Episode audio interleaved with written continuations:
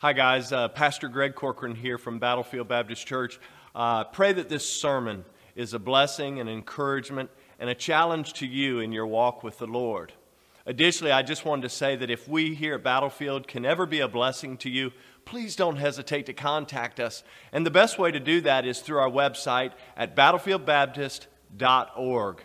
Again, I pray this sermon blesses you, encourages you, and uh, that you'll fall more in love with God, more in love with His Word, and more in love with people.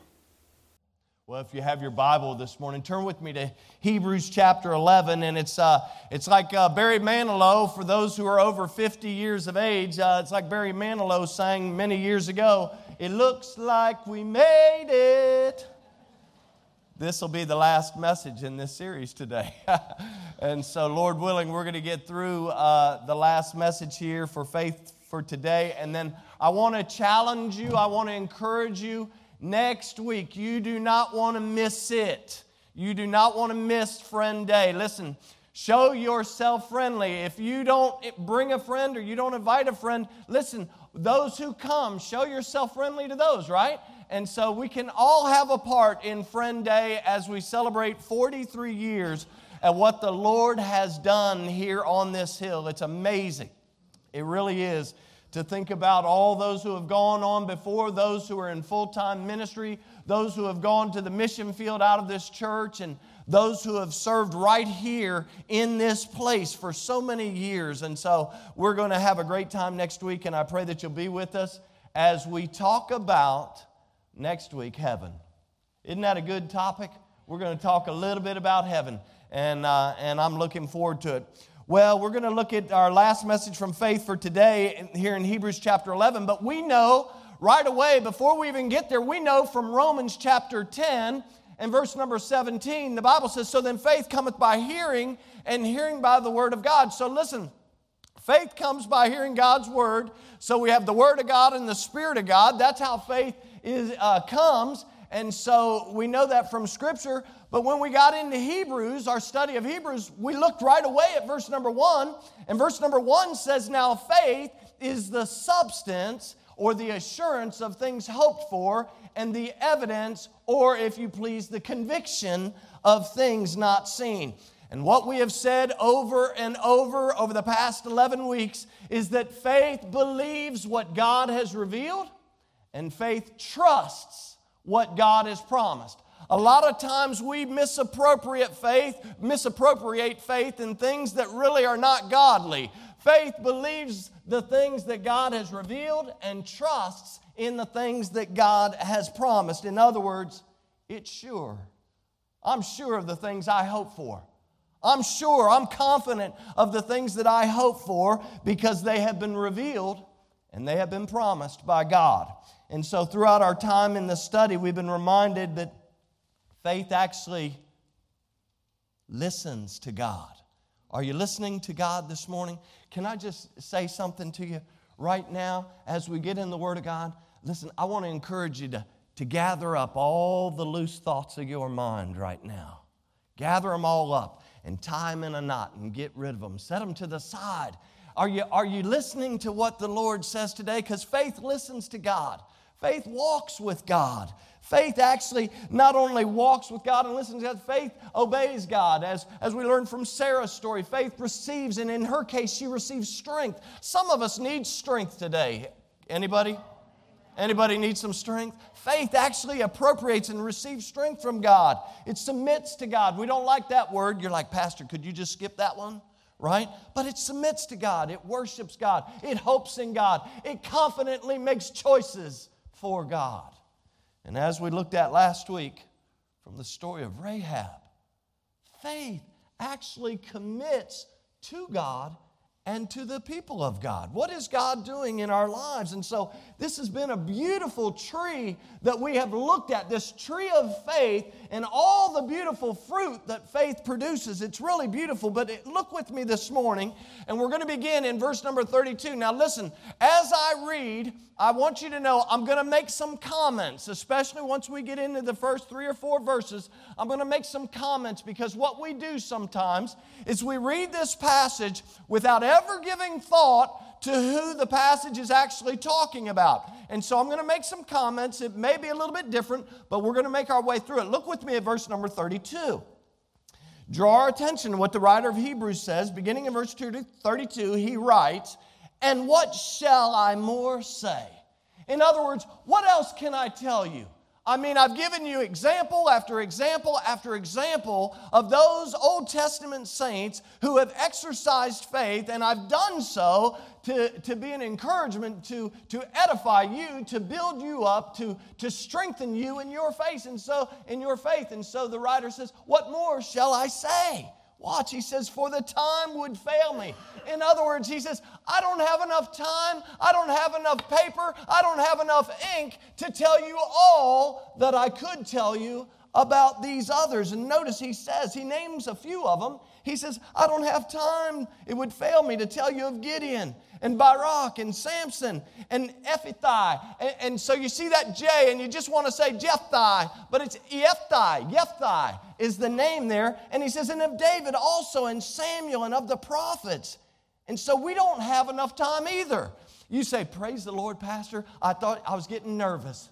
The writer of Hebrews said, We don't have enough time, but we know you, and you can make enough time to preach on. Listen, that'd be about a four hour message. Who's game? I got one over here. I got a one, I got a one, give me, give me the two, give me the three, give me the three. Right? We'll, we'll do an auction right here. I don't have time in this moment to share all that these ones did by faith. And this is what the writer of Hebrews is trying to say. Listen, we can't, I, I've shared these examples, but I don't have time to show you all that people have done through faith. But notice, he says, I've given you these examples, but notice he goes on in verse number 33, and watch with me. I'm going to make some comments because he says in verse 33, through faith, they. Well, who are they? He says they subdued kingdoms. I, believe that's talking about David and the kingdoms that were subdued. He says they wrought righteousness. I think that was really referring to all the Old Testament saints, but especially Samuel. You think about Samuel, God told him to go and talk to King Saul, and you can read all about it. And King Saul was disobedient. And Saul, he comes back and he instructs the king, but this is what he did. He executed justice, he wrought righteousness. Notice it goes on, they obtained promises. Speaking of the prophets, they stopped the mouths of lions. And if you were at the watchman gathering on Sunday, David so eloquently pointed to Shadrach, Meshach, and Abednego.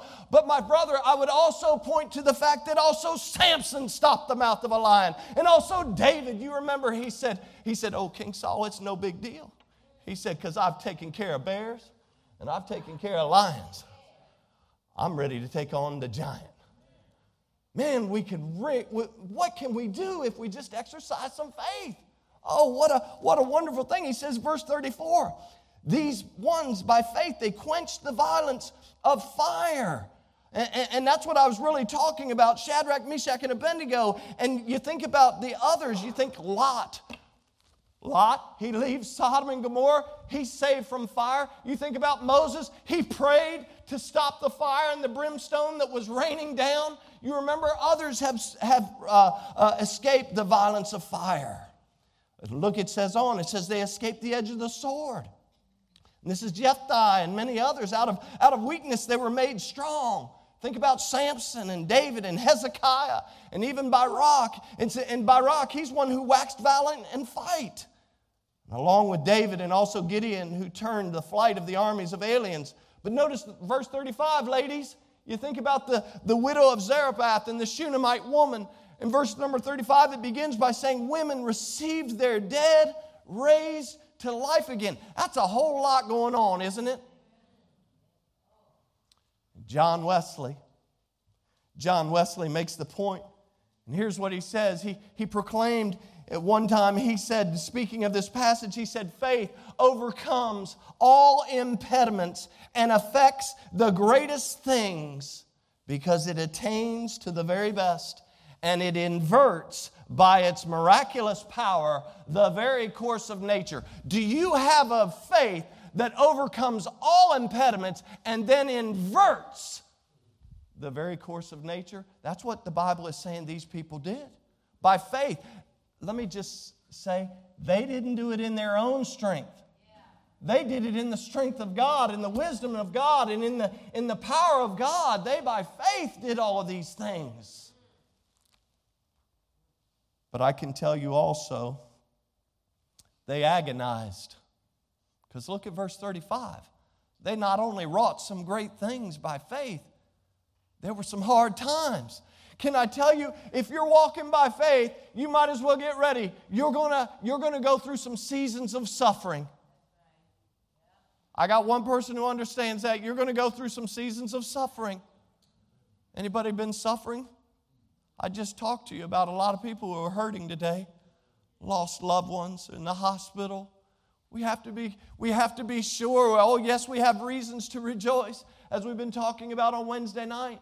But we, we also know that suffering happens. And so, how do we live this life?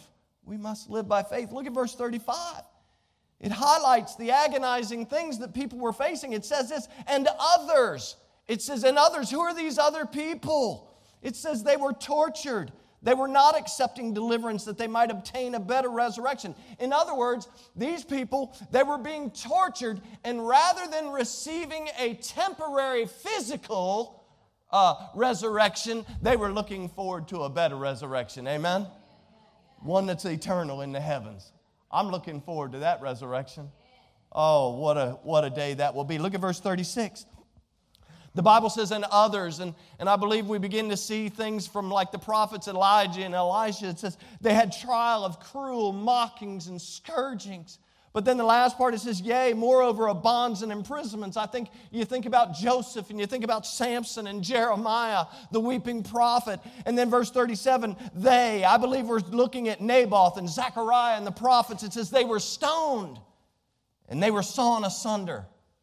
Now, the sawn asunder usually stops a lot of people. They're like, oh man, these people were sawed in half. Who was it? Where do we find it? I'll just be honest with you. I really don't know. Perhaps, I believe perhaps some of these ones who were sawn asunder were, were those who were serving during the time of Antiochus. Or maybe, or maybe, as Jewish tradition uh, points to, maybe they're talking about the prophet Isaiah who was sawn in half by King Manasseh.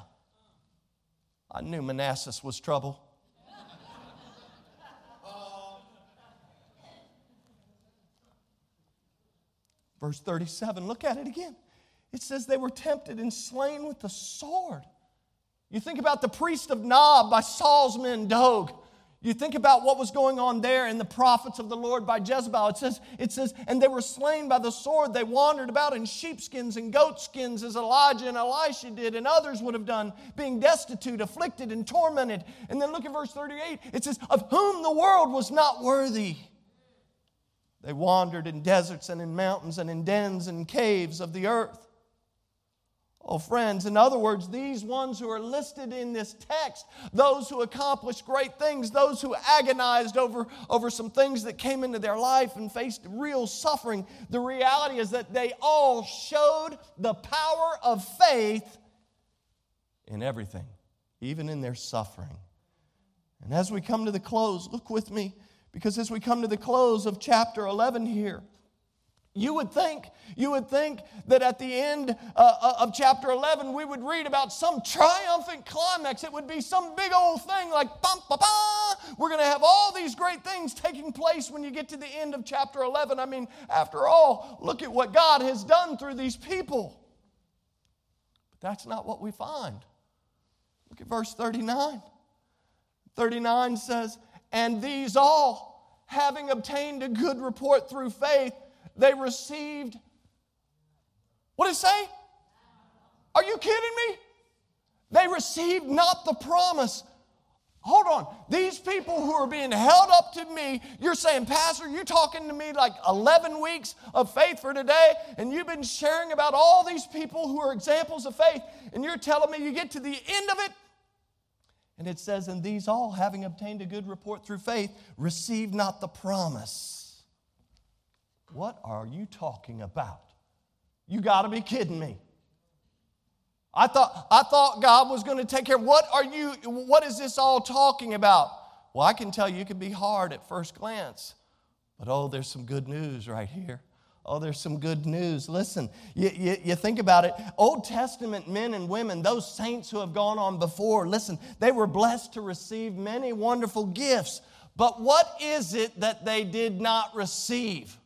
What is it that they did not receive? Well, we have to think about what are some of the things they did receive. And so, first of all, I want you to notice Old Testament believers, they were forgiven. They were forgiven the same way you and I are forgiven. Listen, our faith looks to Jesus and we look back to what Jesus accomplished on the cross through his death, through his burial, and through his glorious resurrection. That's what we do. Old Testament saints, they looked to Jesus as well. They looked forward to what he was going to do. You say, wow.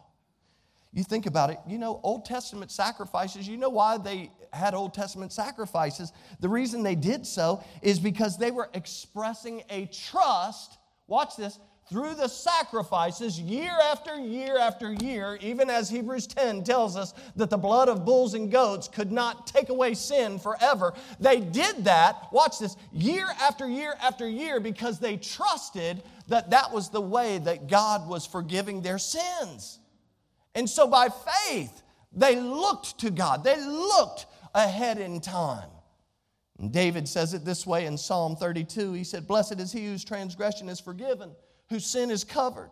Blessed is a man unto whom the Lord imputeth not iniquity, and whose spirit there is no guile. Old Testament believers were forgiven. And I got some, I got some news for you because not a lot of people talk about it we get, we get scared sometimes to talk about the Holy Spirit, but Old Testament believers had the Holy Spirit.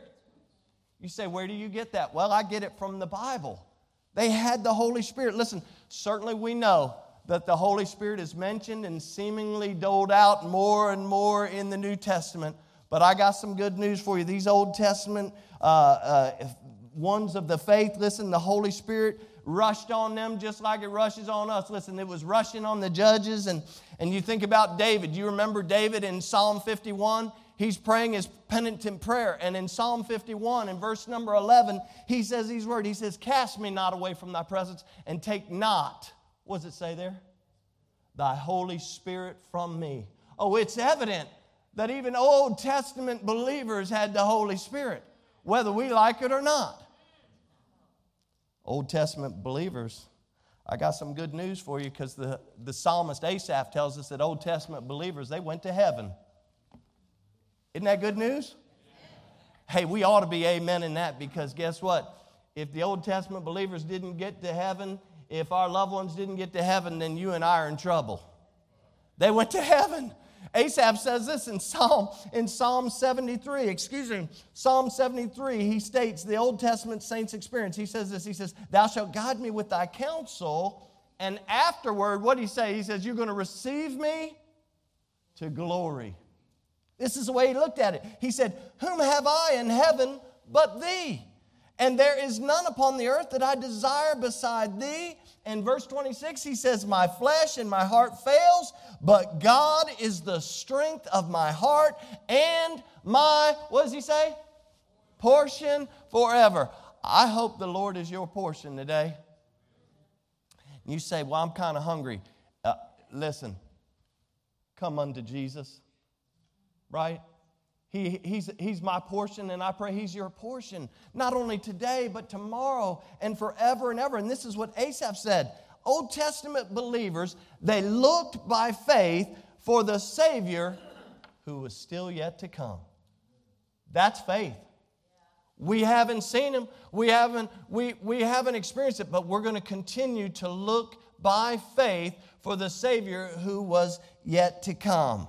And by grace through faith, their sins were forgiven. They experienced the power and the presence of the Holy Spirit, and they entered into the glorious presence of the Lord when they died. But I digress. Go back to verse 39, because verse 39 says, They received not the promise. So, what part of the promise did they not receive? If they were forgiven, if they had the Holy Spirit and they went to, went to be in the presence of God, what is the part of the promise that they didn't receive? Well, to get that, let's read both verse 39 and verse 40 together. Look at it. And these all, having obtained a good report through faith, received not the promise. Look at verse 40 because this is key. God having provided some better thing. Watch that. Some better thing for us, you and I, those, those Jewish believers at the time who were facing persecution, the writer of Hebrews says, God having provided something better for us, that they, without us, should not be made perfect. And these verses can be difficult, but what is the some better thing that God has planned provided? I got news for you. The key is in the very last phrase. Look at it. It says, it's talking about being made perfect. And the thing is that being made perfect is not something that takes place here in this life. Being made perfect takes place in another destination. And so you say, well, hold on. They didn't receive the promise. And you're telling me the key phrase is that, that they, without us, should not be made perfect. That's the point. They're not being made perfect. And honestly, the reality is this ought to get us really, really excited about our God. Well, a couple people said amen. Some of you are unsure about getting excited about God. It, watch this. Let me just say this politely. Our world, our world in which we live in, continues to ramp up its rhetoric. The world that we're living in, watch this. Now, listen, please hear me. I, I, I want to be loving and I want to be kind, and I'm just a little cuddly teddy bear. Our culture, our world that we live in is ramping up the rhetoric. And maybe you've heard this capital letters DEI. The world is looking for diversity. The world is looking for equity. The world is looking for inclusion. And I just say, well, if that's what you really want, then you need to come to Jesus. If you want to, hey, listen, I'm not being funny and I'm not trying to be silly right now. Watch this. If you want diversity, if you want equity, and if you want inclusion, then you need to come to Jesus right now before the message is over. If you don't know Jesus, you need to trust Him right now. Because here's the thing I remember as a kid, I remember singing that song, Jesus loves the little children, all the children of the. Hold on. That's called diversity red and yellow, black and white. They are precious in His sight. Jesus loves the little children of the world. That's, a, that's diversity, folks. You want diversity, you come to Jesus. Oh, you want to say, oh, well, I want some equity. Well, that's good too because Jesus is not a respecter of persons. He don't count this one higher than this one, this one different from that one. He's equitable across the spectrum. And so, if you want diversity and you want equity, you come to Jesus and say, Well, Pastor, you haven't told me about inclusion. Well, my Bible says, For whosoever shall call upon the name of the Lord shall be saved. That's called inclusion. That means you can call on the Lord. You can call on the Lord. And you over here can call on the Lord. And yes, even Linda can call on the Lord and be saved. Sometimes I just want to go like this. Uh, when people say something, sometimes I go. Diversity, equity, and inclusion. And when I look at the last part, look at verse 40, because you say, what's that got to do with it? Because God's equity is on display in verse number 40. Watch what he says. It reveals his plan for all Old Testament believers, all New Testament believers, that we will be made perfect, watch this, at the exact same time. Why? Because He's all about diversity, He's all about equity, and He's all about inclusion. And so, guess what? Not even those Old Testament saints are going to get a head start on us. You're like, well, is that fair? Guess what? You need to read the story about the one who was hired at 6 a.m. in the morning and he was hired for a certain wage, and the one who came along at 9 and 12 and 3, and they all got paid the same thing. That's what our God is. He's a loving, equitable God. And He says they're going to be made perfect. Look at verse 40. It says there, the last phrase, that they without us should not be made perfect. Old Testament saints lived with an anticipation of something better. I don't know about you, but I live with an anticipation of something better. Don't get me wrong, I love this life. I love my wife. Man, that even rhymes. I'm a poet. I love this life and I love my wife. How long could I keep that going on? I don't know. Right? But I'm looking forward to something better. I'm looking forward to something better. And one day, look at scripture because one day the Bible says we will all experience this everlasting glory. We will be made perfect together. Oh, friends, I can assure you that your loved ones, along with Old Testament saints, have gone on before, and they are with Jesus Christ. They are with Christ. Second Corinthians in chapter 5, the Apostle Paul, he points out, he says, We walk by faith and not by sight. And, he, and the reason he says that is because look at verse, verse 8. He says, Because we are confident. He says, he, he says, I say, and willing rather to be absent from the body and to be present with the Lord. Oh, listen, Paul said in Philippians 1 and 21, he said, For me to live is Christ and to die is gain. And he continued in verse 23, and he said this He said, I'm in a strait I'm in a strait betwixt two. He says, I have a desire to depart and to be with Christ. He knew where he was going. He was assured by faith. He was assured of things not seen. He said, I'm in a strait. I want to be with Christ. And he says, But I want to be here with you. Can I tell you, I feel the same way? I feel the same way. I want to be here with my family. I want to be here with my wife. I want to be here with you. But I'm in a strait. I want to be with Jesus. And Paul makes it abundantly clear, and God's word makes it abundantly clear. It's, it's much better. It's much better. Oh, listen, you know, my predecessor used to say all the time don't drive your stakes in too deep. Oh, listen, we ought not to drive our stakes in too deep because soon and very soon I shall see him as he is. Oh, I can't wait to talk to you about heaven next week. They're with Christ. But our Old, our Old Testament saints and our loved ones, they're not only with Christ, here it is, they're waiting. They're waiting. You say, what? They're waiting for, listen, they don't have a resurrected body just yet. Listen, not, not all believers have been gathered together just yet. The new heaven and the earth have not come about just yet. They're waiting for the glorious return of Jesus Christ, just like you and I are, when every believer will receive his resurrected and glorified body, when every believer will enter into the fullness of all that God has revealed and all that God has promised. Oh, listen, and because of Jesus, who is so amazingly perfect, we will all experience these wonderful things together. He's so equitable. That's not even a word that I would use to describe him because he's so much more than just equitable. He's so much more than just diverse. He's so much more than inclusive. But he is all those things. I think about when the Lord gives John, you remember? the Lord gives John a glimpse of eternity, he gives him a glimpse of heaven.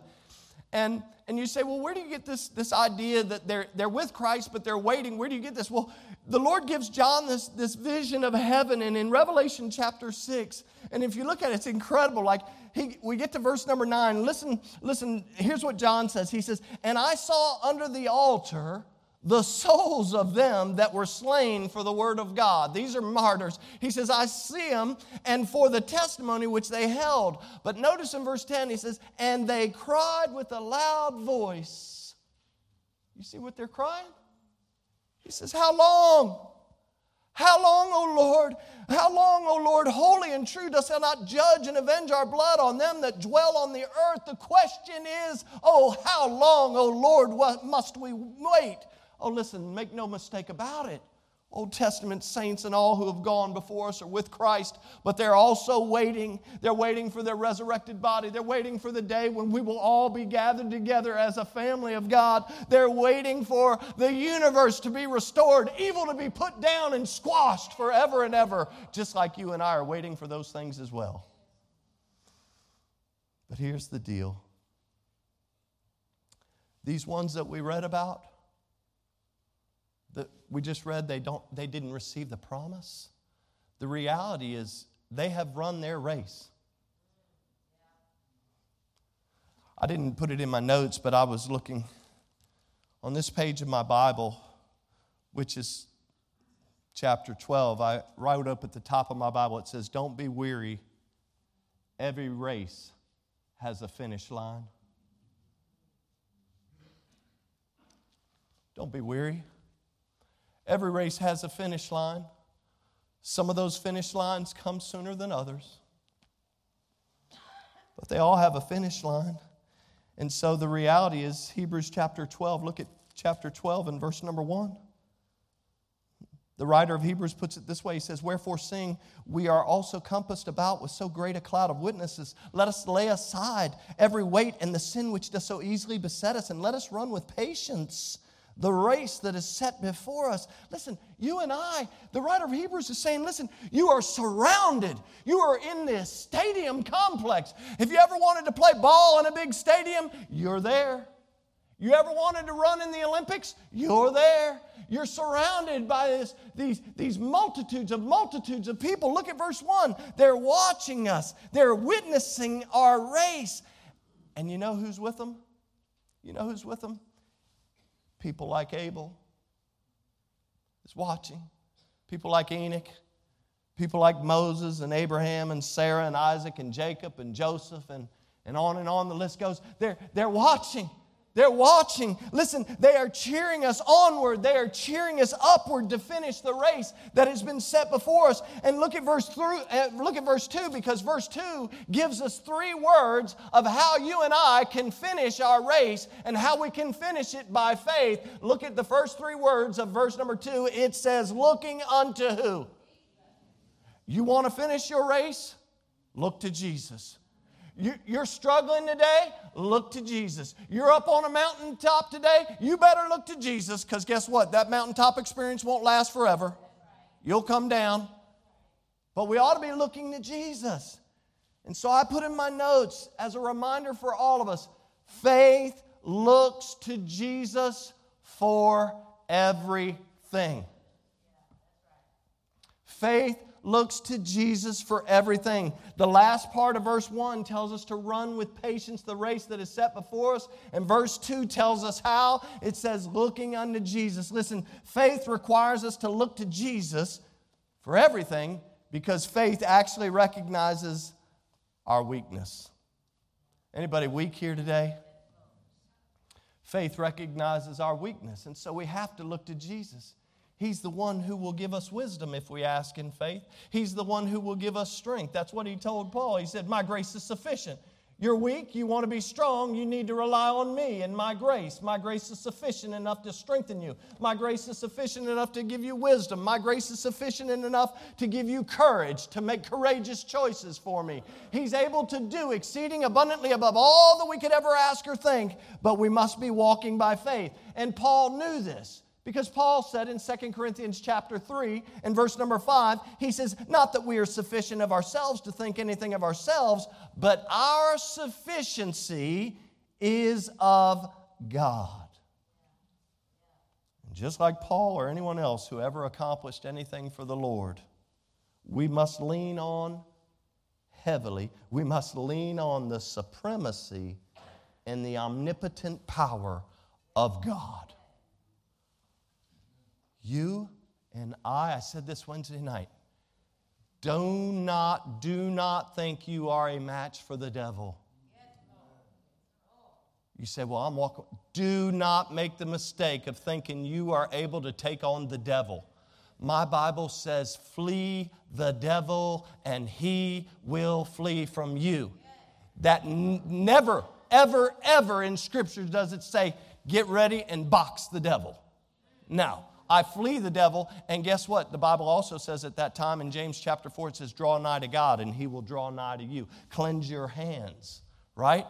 Oh, we must flee. We must flee these things. And we walk by faith in the supremacy and omnipotent power of our Lord. In many ways, we are just like the Old Testament believers. We believe in what God has revealed and trust what He's promised. We endure just as they endured, and we look to Jesus just as they looked to Jesus. You think about it, it's, it's in Jesus that God revealed himself. And so in the Old Testament, they saw Jesus. You say they saw Jesus in types and forms. They were revealed in types and forms. But you and I, Jesus has been clearly revealed in the Word of God.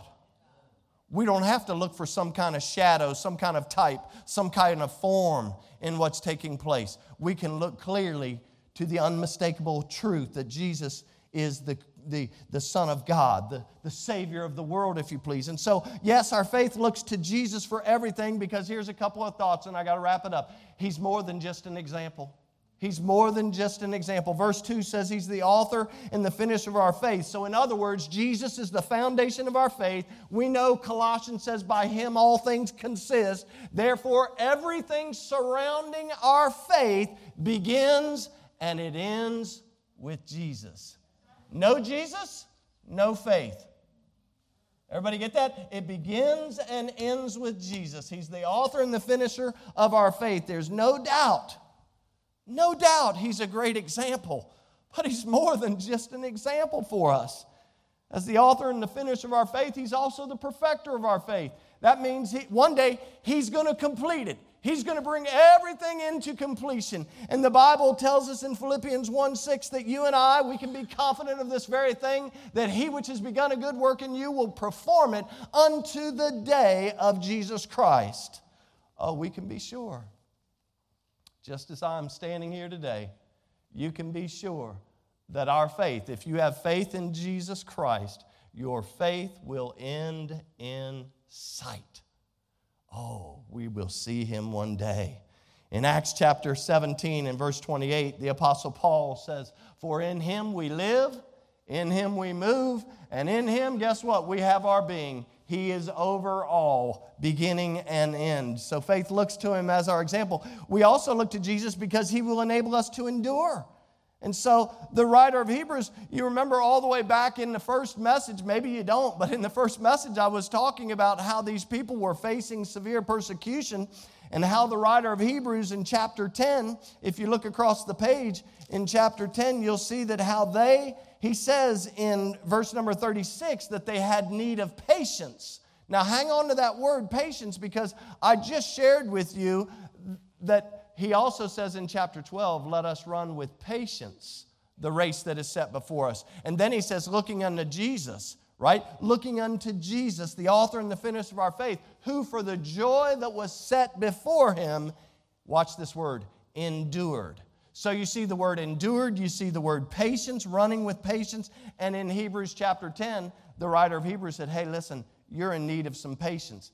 Can I tell you that word patience, again, is the word hupomene, and it actually means cheerful endurance. He wasn't saying you need to be patient about what's going on, he said you need some endurance. Can I tell you that faith is what will enable you and I to endure. And if you look at Gen, uh, Hebrews 10, look at verse 38, because it says, Now the just shall live by faith. But how does faith enable us to endure? Well, it enables us to endure. Here it is faith enables us to endure because faith causes us, watch this, if I have faith in the Lord Jesus Christ, faith enables me to endure because my faith will begin to listen to God. Faith enables me to endure because guess what? I'm going to start walking with God. I'm going to start obeying God. I'm going to start making courageous choices for God. I'm going to believe that I can receive strength and wisdom and on and on from God. And I do all of those things by faith. That's what the Bible says. Think about Jesus in John chapter 15, verse number 5. He said, I'm the vine. He said, I'm the vine, you're the branches, right? That's what he says. He says, He that abideth in me, and I in him, the same bringeth forth much fruit. But then he says, For without me, you can do nothing. You see, faith abides and endures because faith realizes that without Jesus, we can do nothing. The only way that I abide, the only way that I endure is through faith in the Lord Jesus Christ. And that's what the apostle Paul said in Galatians 2:20, a very familiar verse of scripture. He said, "I am crucified with Christ; nevertheless I live, yet not I, but Christ liveth in me." And then he said, "And the life which I now live, watch what he says, the life that I now live, he says, I live in, uh, in the flesh. He said, I live by the faith of the Son of God who loved me and gave himself for me. Oh, folks, when Christ lives inside of us, He gives us a righteousness that you and I could never obtain on our own. He gives us a peace that we would never experience on our own. And He gives us an endurance for whatever we face. Oh, yes. I challenge you. Look unto Jesus, the author and the finisher of our faith, who for the joy that was set before Him, that's you and me, the joy that was set before Him he endured the cross, despising the, the shame, and is now sit down at the right hand of the throne of God. What a Savior we serve. I put in my notes because He endured, you and I can endure. And because He lives, we shall also live. Jesus is more than an example. He's more than just someone who enables us to endure. Because I also see in Scripture that one day Jesus will bring us into his glorious reward. You know, I, I digress for a second because Hebrews chapter 11 and verse number 6, it says that without faith, it tells us that without faith it is impossible to please him. Because he that cometh to God must believe that he is, number one, that he is God, but he also must believe that he is a rewarder of them that diligently seek him. Listen, Jesus will bring us in to his glorious reward. You say, How do you know that? Because if you look at verse 2, we see he's no longer on the cross, he's no longer in the grave. The Bible says he sat down at the right hand of, of the throne of God, and that's good news for you because guess what? He is our advocate. You know, there's one who's accusing you. You can go to Zechariah chapter 3 and find out about the one who is the accuser of the brethren. But guess what? I got the greatest defense attorney of all. And you know what? I don't have to have him on retainer. It cost me, watch this. I have the greatest defense attorney ever. And I'm sorry, but it cost me nothing. When the accuser of the brethren steps forth, my advocate not guilty. Not guilty. Not guilty. There's no way. It's covered under the blood, under the blood. And you know what the father be like? Dismissed. Case dismissed. Case dismissed. But I got news for you. If you don't have that advocate, the outcome will be looking very, very different. As Hebrews 11, look at it, says 11 verse 40, it mentioned that some better thing that God had planned and provided us for us will one day come to fruition. And I told you that it's going to happen. We're all going to experience this together. And so as I wrap up, I just want to say this. One day by faith, I've already mentioned it, but one day, as 1 John chapter 3 and verse 2 says, one day by faith, we shall see him as he is. There's coming a day when the entire family of God will be united with Christ and reunited with one another. What a day of rejoicing that will be. Jesus said in Matthew chapter 8 and verse number 11, He said, Oh, there's going to be many coming from the east and the west, and they shall sit down with Abraham and Isaac and Jacob, and they're going to sit down and have this powwow in the kingdom of heaven. Oh, one day, one day we will be together with Jesus. And in that day, the good news is there's going to be no more divisions. There's going to be no more divide, no more dispute. Every effect of sin will be removed forever. And because of His amazing, glorious grace, we all shall be made perfect. I know some of us think we're perfect already, but I got news for you. That's what real perfection will look like one day. By faith, Oh, we shall see him as he is. One day by faith, uh, 1 Corinthians chapter 15 and verses 51 and following, it says, One day that we shall not all sleep, but we shall all be changed.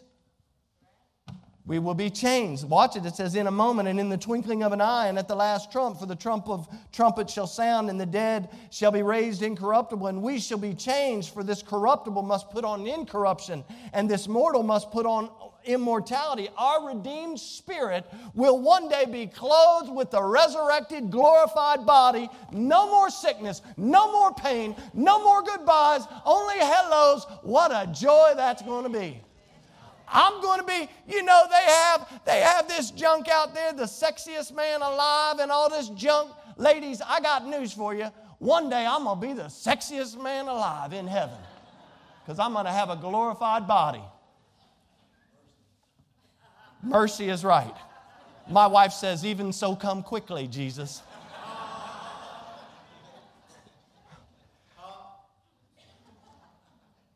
It's amazing what you all wake up for.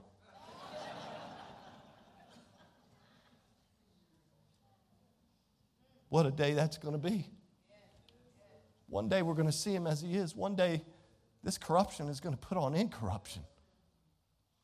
This mortal will put on immortality. But I close with this thought. One day, one day by faith, as Abraham in Hebrews chapter 11 and verse 10, one day by faith, just as Abraham, he was looking for a city which hath foundations, whose builder and maker was God. One day, just as John in the book of the Revelation in 21 and 2, he saw the holy city, the new Jerusalem, coming down from God out of heaven, prepared as a bride adorned for her husband. Oh, one day, just as John and just as Abraham saw those things, one day you and I too, according to Revelation 21 and verse 3, we will be with our sovereign God who will dwell with us, and we will dwell with him. We shall be his people, and God himself will be with us and be our God. Oh, there's coming a day. And I don't know if you haven't looked around lately, it seems like it's coming soon. Jesus will bring all of us into his glorious reward. Therefore, as Hebrews chapter 12 instructs us, let us lay aside every weight and the sin which does so easily beset us, and let us run with patience the race that is set before us, looking unto Jesus, the author and the finisher of our faith, who for the joy that was set before him, he endured the cross, despising the same, and he is set down. He is set down at the right hand of the throne of God. I wonder what it is. I, just honestly, I wonder what it is that you're trusting God for right now in your life. Let's get real personal, real quick. Just among yourself, think about it. What is it that you're trusting God for in this moment in your life? What is it that you need to trust God for in this moment? Maybe you're here and you've never trusted Christ as your Savior. Can I tell you that God loves you? He loves you so much that He sent His Son to die for you. If you've never trusted Christ, can I tell you that's the message that you need? That's the step that you need to take of faith is to call upon the name of the Lord, right? If you're here today, maybe you're going through some season of suffering. Maybe you're going through some season of confusion. I don't know what it is, but what is it that you are trusting God for in this moment? What's amazing is I was in Bible study this morning, and the first passage that came up was referencing Matthew chapter 14 and verses 22 to 33, the whole, the whole story there. And I put in my notes, like Peter of old, like Peter of old, faith causes us to courageously step out of the boat. But faith also knows who's holding us up. You ain't walking on water without Jesus. I'm not walking on water without Jesus. And so, if you've learned anything over the past 11 weeks, I pray that you have learned that you and I, as ordinary people, can follow the examples of ordinary people who believed what God had revealed and who trusted what God had promised enough to listen to Him, to walk with Him, to obey Him, to submit their lives to Him, to receive power from Him, to make courageous choices with Him, for Him, and on and on. They did all of this not because they were great, they did all of this because He is great. And you and I have the opportunity right now to exercise faith. Faith that sees what is not there. Why? Because it believes what God has revealed. And by faith, it trusts what He has promised. Father, we love you. God, as we come to you, we're so thankful we are people who are filled with gratitude for you in this moment. As we have been on this journey of looking and being reminded from your word how we can have faith for today, God, we are, we are grateful for the examples that you have given us. But we're most grateful for your love. and how you demonstrated that love for us. God, help us to be people of faith. Help us to listen to you. Help us to walk with you and obey you, and on and on the list goes, as we have seen from your word. Realizing that we must look to you for everything because you are the author and the finisher of our faith. God, I pray that if there's somebody in this room right now, somebody watching that's never trusted Christ, that they'll simply, right now, they'll just call out upon the name of the Lord. They'll say, Jesus, would you forgive me of my sin? That's, it, literally, it's not about the words. It's, a, it's about the Word of God and the Spirit of God bringing someone to the point where they understand that they must take a step of faith. God, that they would just call out and say, Jesus, forgive me of my sin. I believe you are the Son of God. I believe you died for me. I believe you were buried and you rose again to conquer death, hell, and the grave. And I'm trusting what you have done. I'm trusting in who you are as the Savior of my life. With no one looking around. You say, Pastor Greg, I said that prayer today and I meant it from the bottom of my heart. Would you just look at me? Get my attention. Just look at me, get my attention. God bless you, young lady. Someone else. Get my attention. Say, I, I, God bless you, young lady. God bless you. Someone else. Say, God bless you, sir. Someone else. Say, I meant it from the bottom of my heart. God bless you. Someone else. I'm trusting Christ as my Savior. Anyone else? Maybe you're watching online and, and you've made that decision today. You've trusted Christ by faith. I'd encourage you to let us know how we can be praying for you in the days ahead. Maybe you're here and you say, Pastor, I'm, I'm dealing with something right now and I need to trust God, but I'm struggling with the faith to step out of the boat. Would you pray for me that I might exercise greater faith today and tomorrow? Would you just pray for me? Would you look at me and say, Just pray for me, Pastor, that I would exercise faith in the days ahead, and I'll pray for you. God bless you. God bless you. I see you. Bless your heart. Someone else, I see you back there. Bless your heart. Good, so good to see you. Yes, sir, I see you. I see you, young lady. Someone else, say, trust me. I see you. Yes, sir. You know I'm praying with you guys. Anybody? Yes, yes, yes. Yes, ma'am. I see you over here. I need to trust Christ for something. I need to exercise faith, but I'm struggling to do so. Just pray for me. Anybody else? Anybody else? Yes, God bless you. Father, we love you. God, we thank you. You've seen the hearts and the hands and the, and the desire of your people. I pray now that you'll strengthen us as we open up this altar for a short time of invitation, that we open it up as grateful people where we can come to your throne and that we can lay our petitions before you, understanding that you are the only one who can meet our needs. God, I pray for those who who have trusted Christ that need to be baptized, those who are looking for a good church home, those who have other decisions or just want to come and praise you, that they would make use of this time as we begin to sing this song, and we'll be careful to give you the praise for it all. For it's in Jesus' precious and powerful name we pray, and for his sake, amen.